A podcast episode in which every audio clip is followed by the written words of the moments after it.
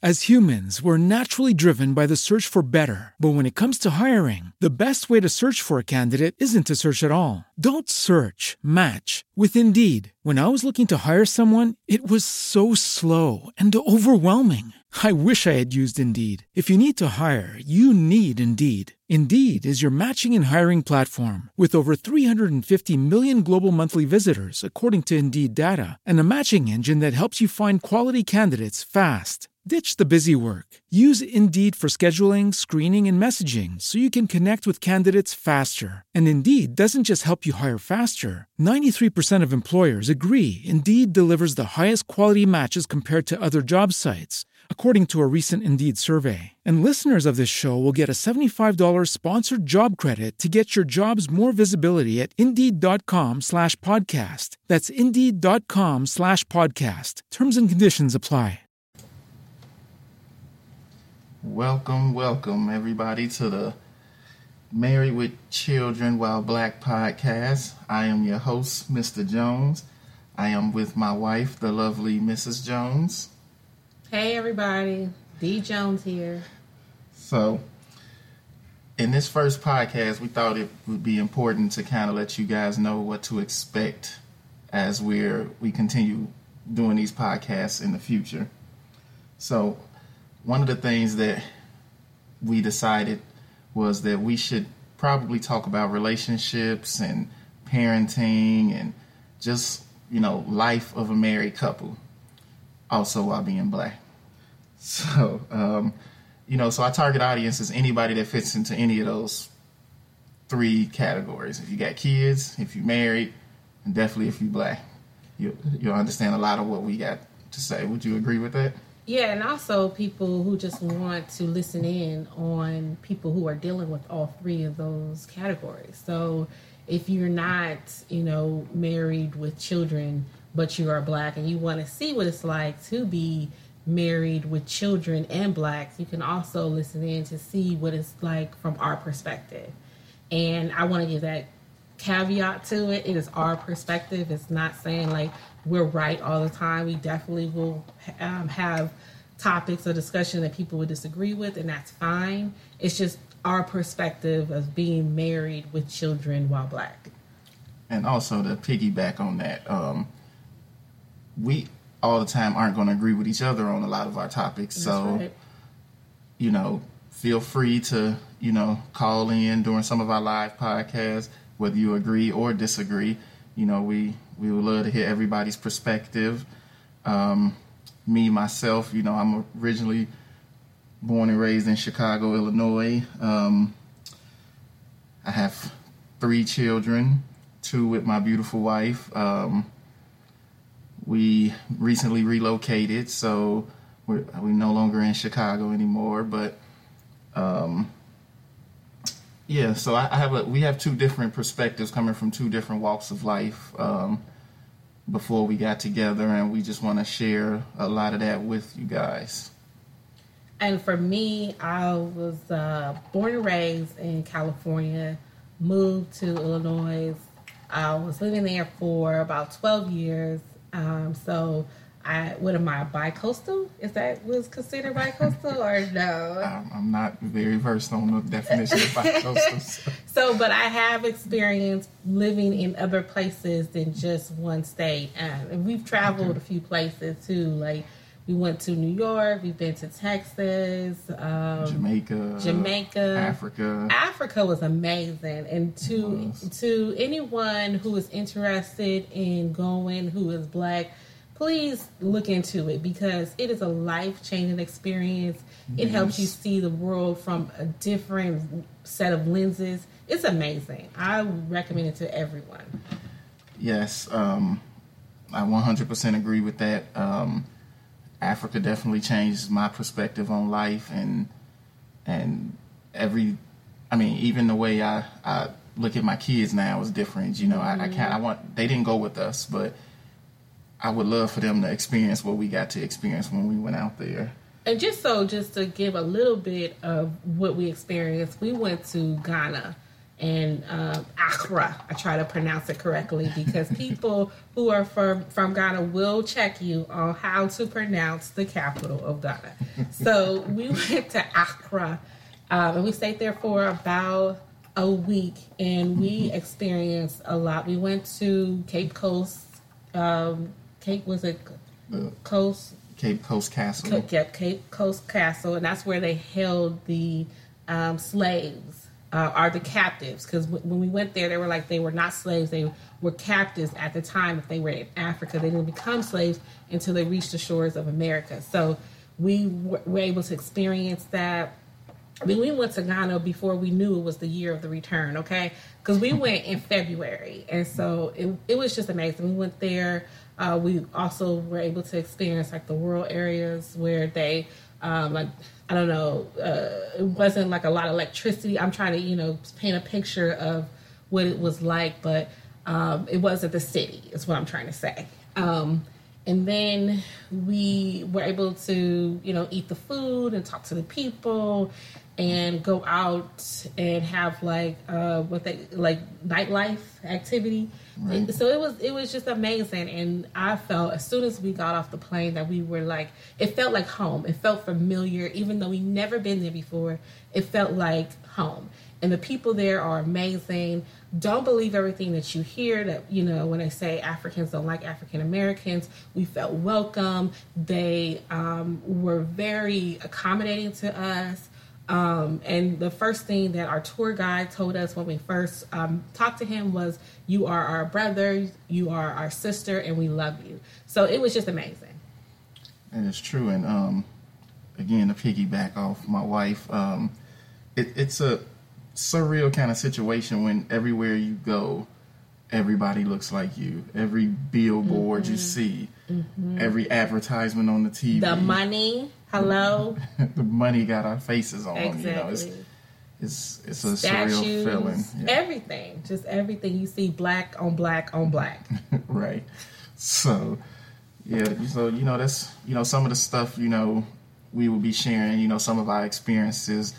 Um, And we also just just uh, to give a little bit more detail, we have a, uh, a daughter who will be seven tomorrow.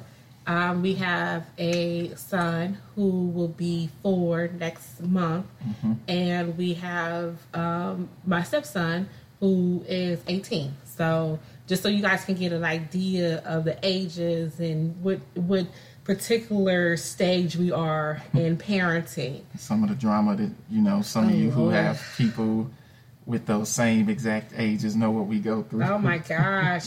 And then also understand too that um, when we have these topics, th- these titles are going to provoke some emotion out of people. And it was intended on that because we want to provide titles and subject matters that kind of promote a thought provoking situation.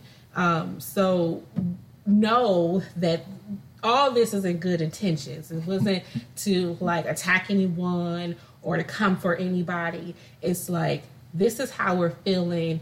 We're going to throw it out there. What do you guys think? And so we're going to have an opportunity for people to call in, tell us what you think, chat with us, you know, put it all out there. We are thick skinned because we get it from each other all the time. So if you want to come for us, that's fine.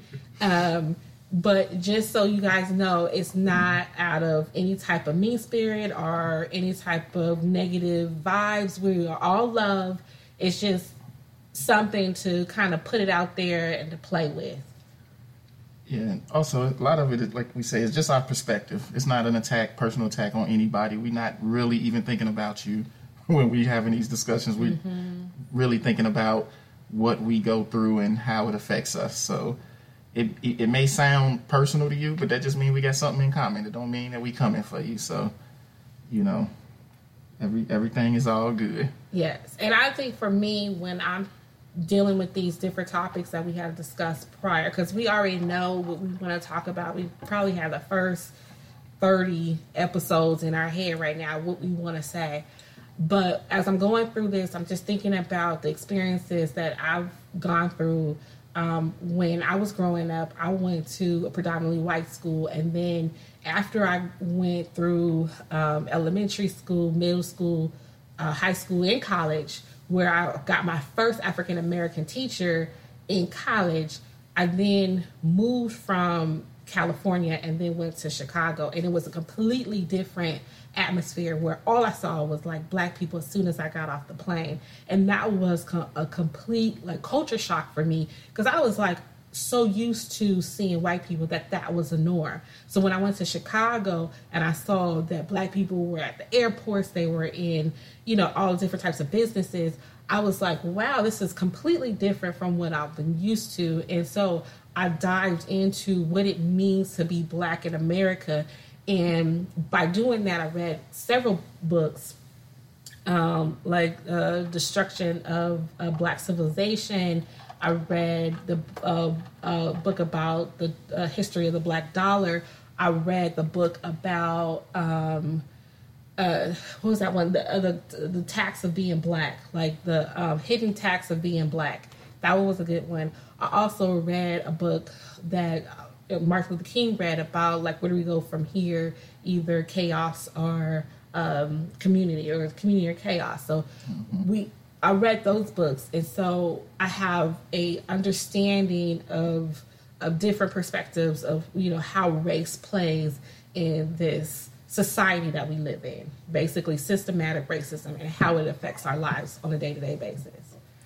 And me, you know, coming from the complete opposite of that, being from Chicago, all I ever was around was kids that, you know, black kids, black teachers, uh, you know, black neighborhoods, you know, that's just what I grew up around. Um, so, you know, when I met my wife, you know, and we were kind of discussing, you know, where we our different walk of life and how we got to the point where we are at, you know, I was kind of shocked, like, oh man, you know, like even mm-hmm. some of the mm-hmm. things, you know, that she was into that I wasn't into, you know, we would bump heads on what radio station we're about to listen mm-hmm. to. I mean, I mean, I was listening to like Avril Lavigne and Britney Spears and all this stuff, and I'm still fine with it. I still bumps me some music like that, but it's, it it did kind of open my eyes to like what I was feeding myself um, constantly. And like I said, that Africa trip really solidified it for me of like what it means to be black and how um, racism can really plague your mind and, and change the way you see yourself.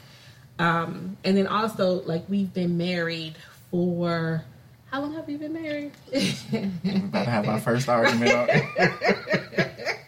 I'm supposed to be the one to not remember, but uh, It'll be eight years this year. Yeah, I always go off of you know our our, our first child's age, and since she'll be uh, seven tomorrow, uh, she you know like it's a year on top of her age. Spoiler alert: she got pregnant on the honeymoon. Yes, and Jamaica mom. Yes, yes, that happened. And uh, so yeah, but we've been married for eight, but we or this will be our eighth year and but we've been together for longer. Almost thirteen. So yes, yes. Because I, I, I, at the towards the end, I was like, listen, you, you need to do something. like we've been together for five years. I'm like, wait a minute, like something right here. I have to put that down as a topic. Uh... right? How long do you stay in a, as a couple before you get that commitment? Because yes, I'm like, come on now, what do I gotta do here? Shoot. Uh uh-uh. uh so, yeah. So, um, also, um, one thing, you know, you we want people to get from this is it can kind of be therapy too. You know, you if you can't talk to the person that you're in a relationship with, mm-hmm.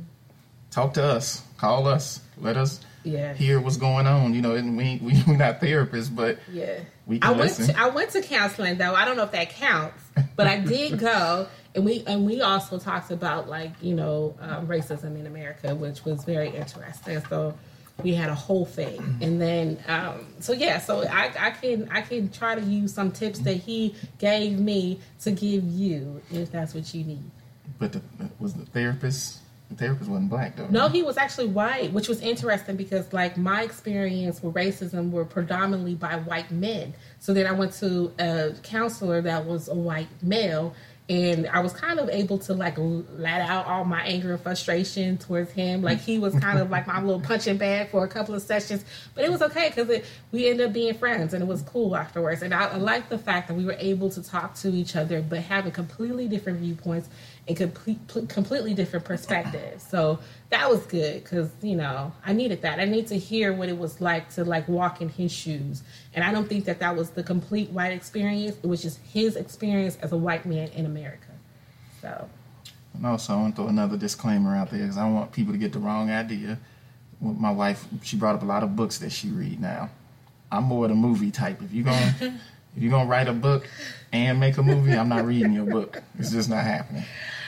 So yeah, okay, so yeah, those books, but then you know, um, I, I, do a lot of movie references too. So you will hear throughout this podcast experience that I will be quoting a lot of movies. That's what I do. So to, I get like these thoughts in my head. I'm like, oh, that remember that movie that that that, that movie that movie that with, with, with the so and so. That's what I do too. So yeah, so you know, we just wanted to give a real quick intro to to who we are and what we about and what you're gonna be listening to for the next you know however many episodes we keep this going. You know we got a lot of topics that we gotta you know go over but we think you guys are gonna really enjoy it. You know it's gonna be you know kind of from a funny realistic point of view you know so. Yeah.